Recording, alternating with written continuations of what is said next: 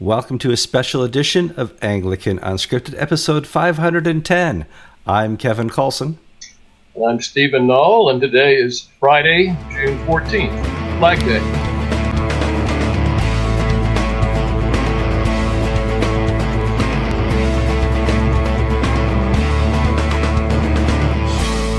Every once in a while, I can snag Stephen Noll to sit down and talk vast theology, experience, history, and we can combine it to have an interesting show.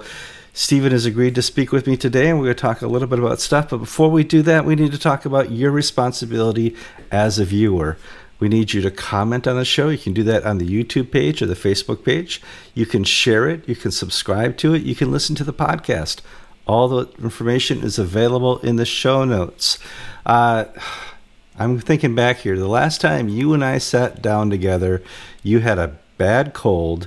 It was in Jerusalem in a hotel, and GAFCON 3 had just finished.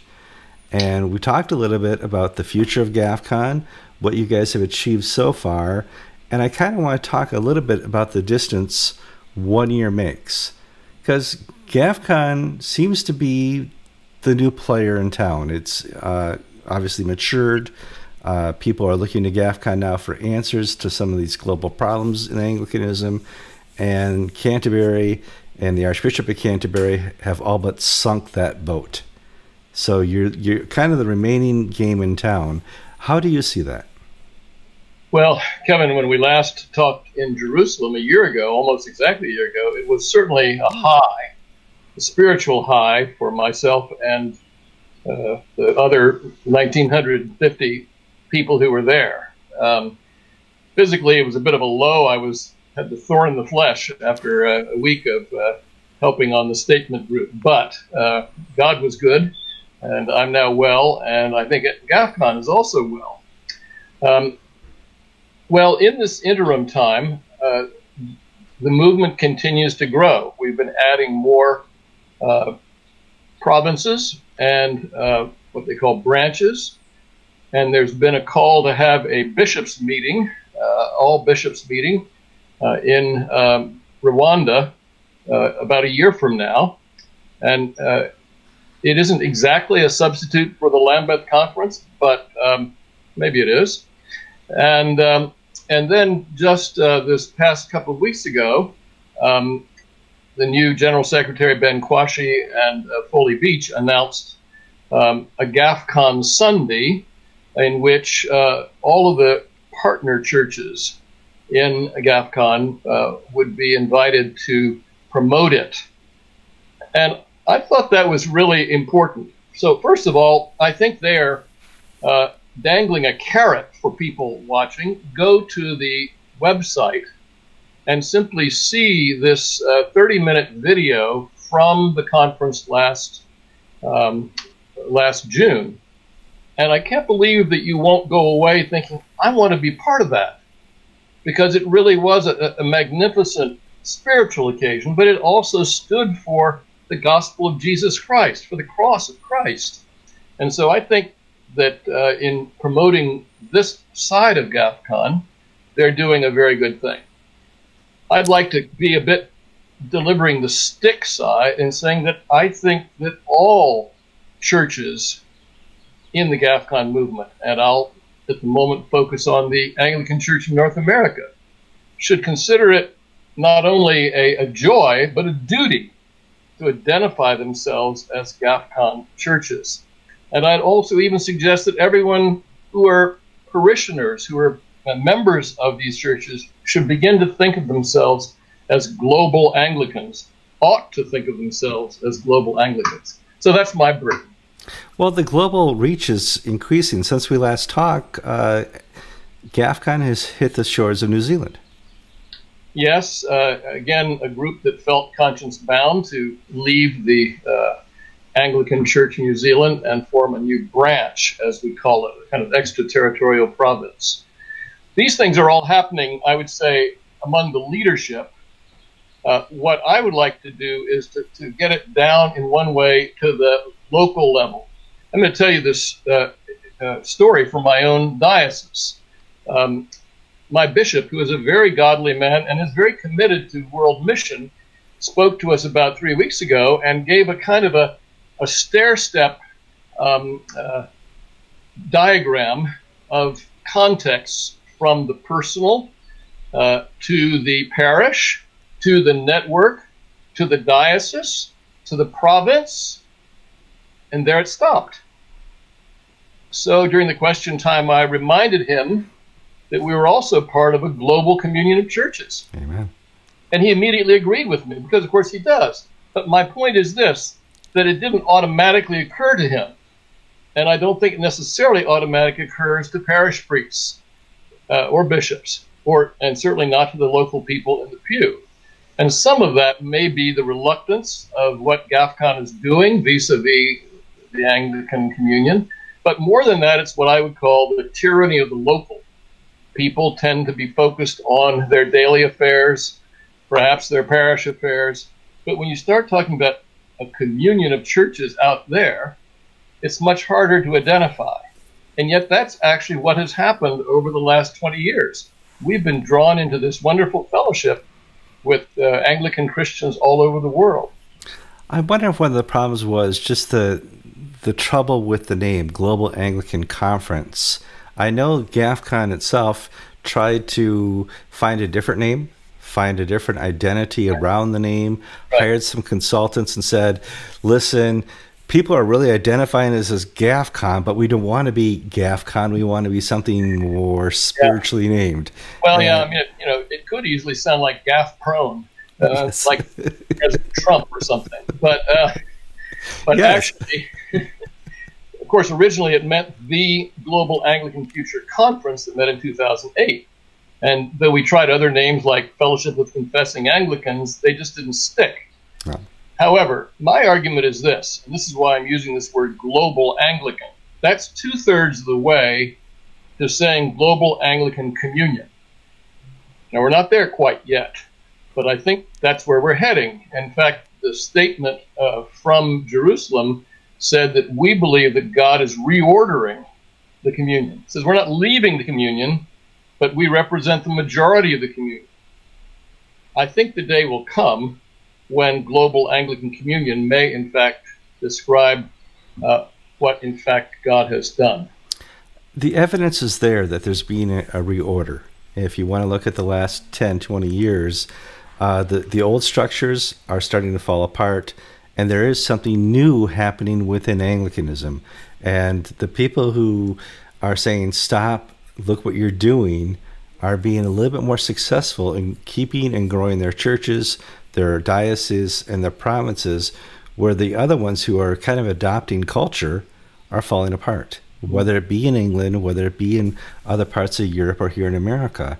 And it's fun to watch from a historical perspective. Now, I am often asked, what is GAFCON? As a layperson, I go to a GAFCON church. I go to a um, church that's very active, kind of a break off of uh, St. Paul's Darien a long time ago.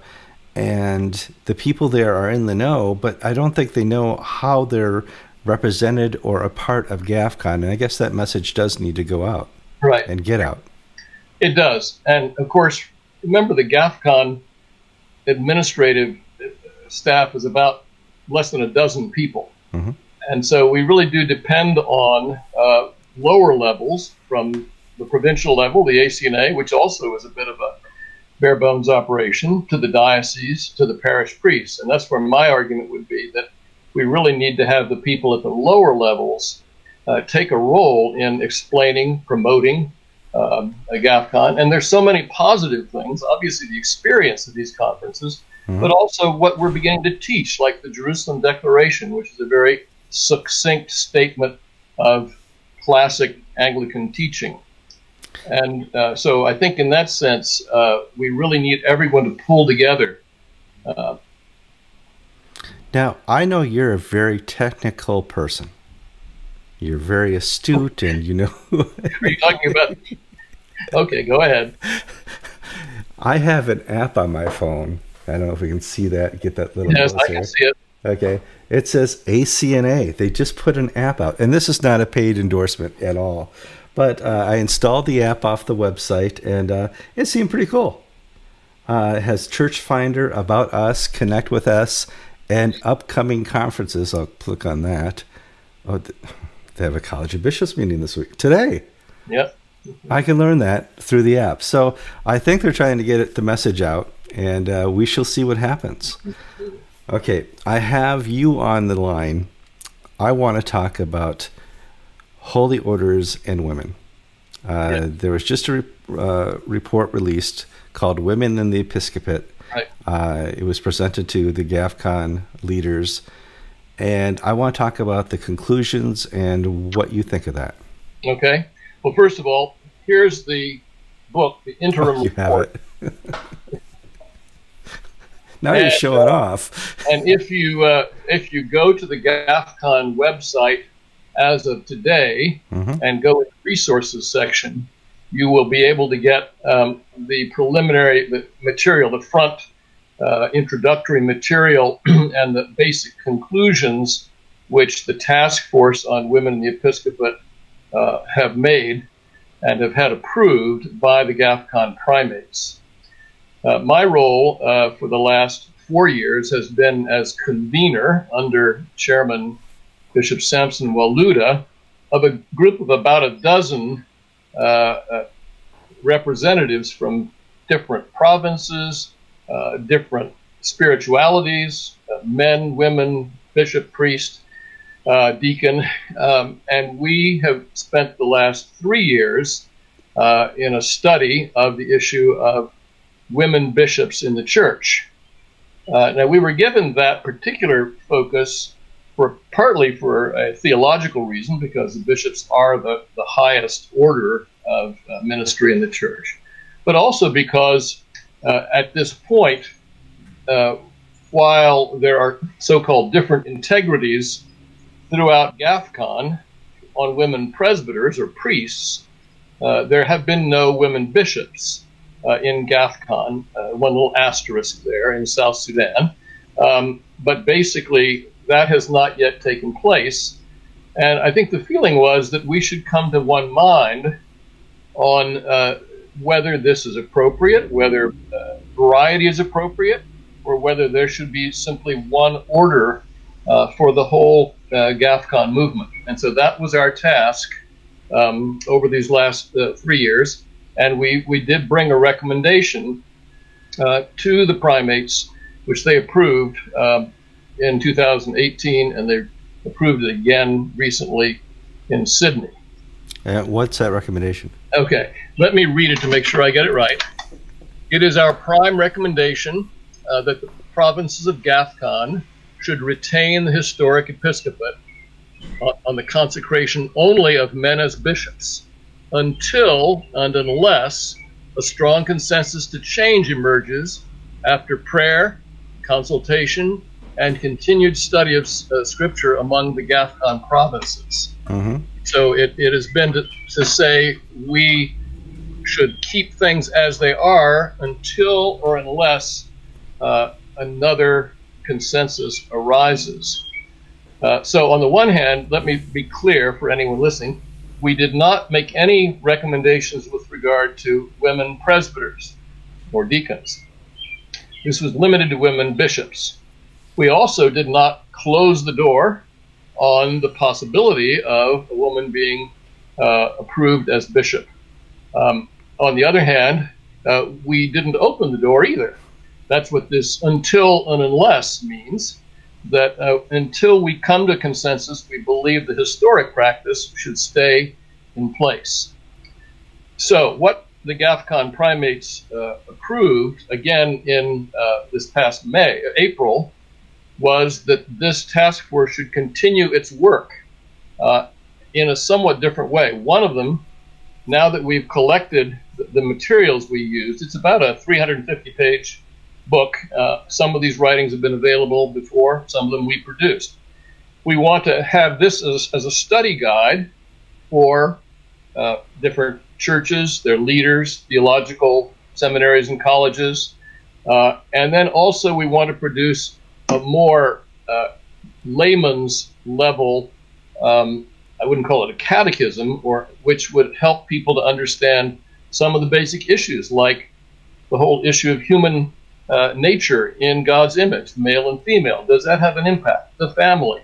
Then we want to look at what does it mean to have holy orders in the church, uh, and and deacon, priest, bishop. Are there differences between uh, that? And there's a real argument that can be made that the bishop, as the head of the overall church, would be in a different role, perhaps, than even a priest. I know some people disagree with that, but on the other hand, historically, it's quite possible that the episcopacy emerged more from the apostolic delegates like Timothy and Titus than necessarily exalted presbyters. Mm-hmm. So, anyway, those are the kinds of issues that we would like to continue to, uh, to work on. Um, and also, we said continued prayer. Good news for GAFCON is it has a prayer network. This can be one of the things that they pray about because, as you know, from the history of the last 20 years, and even in the Anglican Church in North America, this can be a very divisive issue.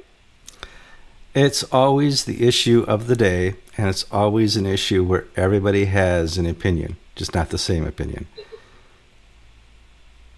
Right. Um, and that's the kind of the, the nature of the church as well. I mean, we're going to have some things that uh, uh, divide us and hopefully we can uh, be united through it. And it's nice to see that GAFCON has a formulary, but I want to be sure we're not doing what uh, the Church of England and the Anglican Communion has done over the last 30 years, and that's just kick the can down the road. Yep. At well, some point, I, you need to make a, a statement. Unless God changes Scripture and unless the Holy Spirit comes down, unless Jesus says it's time, we're not changing that type of thing. I, I, think one thing that's changed, if I may say so, sure. from the days in the Episcopal Church, you had people there who, frankly, didn't care what the Bible said. Correct. Everyone who worked together on our report uh, have agreed on the fundamental principle of the authority of Scripture. There certainly are issues of interpretation, and in our report, we we actually had two views, and we had various essays on interpretation. But the fact is, we did agree that God's word is truth, and also that on important matters we should look for harmony, scripture interpreting scripture. So while I think there's no question that this is a very difficult task before us, and I'm not sure it can be solved in you know six months, a year, six years. It may take. We do believe that with continued consultation and uh, prayer and listening, good listening, not Canterbury listening, uh, good listening. Indaba, no. that that God's will will become clear. That we could say with the uh, apostles, it seemed good to the Holy Spirit and us, mm. but we're not there yet. No. Uh, I got you here. I also want to talk about something that happens in Africa and around the world when there's poverty, and that's the the desire to be non-impoverished to have a God who would provide for you in more ways than spiritual and your soul. And the kind of the topic of the day now in the last two or three weeks has been the prosperity gospel kind of breaking out in other provinces.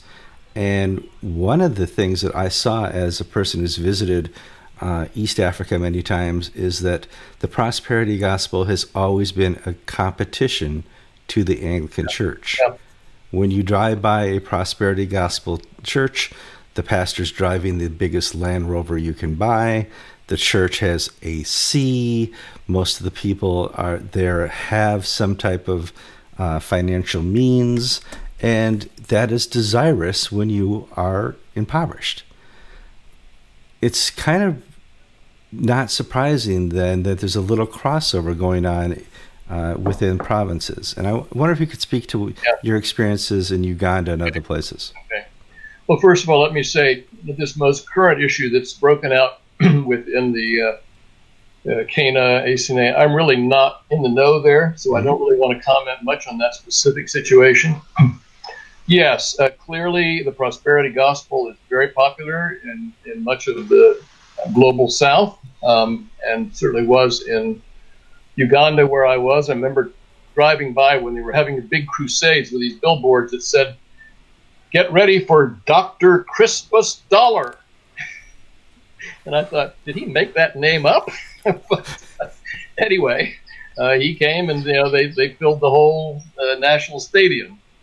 Um, and the Anglicans are quite aware of uh, the Pentecostal uh, challenges here. I might say it isn't just poverty, though that's part of it. It's also celebrity, because we have mm. the same thing going on in our society with uh, showmen of various sorts. Sure. Uh, and um, but and on the one hand, I think Anglicans have felt somewhat disadvantaged by their prayer book tradition, doing things decently and in order. And in many places, they've certainly loosened up in areas of liturgy and singing choruses and things like that. Uh, but on the whole, uh, they have not been going the direction of the prosperity gospel. In fact, um, I was invited uh, to give an address uh, about six years ago in Nigeria at what they call the Divine Commonwealth Conference. It's this big conference uh, held in Abuja and they wanted me to address the issue of eschatology of the day of the Lord or the rapture. Mm-hmm. And I, I, touched on the dangers if you think that uh, Jesus is coming or maybe has already come, that then you figure you can get anything that he you know has to give you. Also, uh, I was uh, the moderator of a group uh, at uh, GAFCON in Nairobi in 2013 on the question of the Holy Spirit and we both did scripture study, but then we had presentations, and one of the strongest presentations was by Bishop Michael Fape from Nigeria, mm-hmm. who came out very strongly against the prosperity gospel. So while there may be some who are tempted from inside Anglicanism to go that way, I think most of us uh, know that um, at uh, at best the health and wealth gospel is a distortion of the gospel. At, at worst, it's a false gospel. That's true. It, it's true. It's something we got to keep our eyes open to. Uh, keep following the news and see what's transgressing outside the show. Uh, there's stuff we're not going to talk about on the show. Uh, we have used up 25 minutes of your time. I want to thank you. Unless you got something else you want to talk about, did we miss anything? Come back and see me in a year. that's right. next year, a year before the next GAFCON. And nine more years in Jerusalem. uh, that's right. I'm Kevin Kallsen. And I'm Stephen Dahl. You've been watching episode 510 of Anglican Unscripted.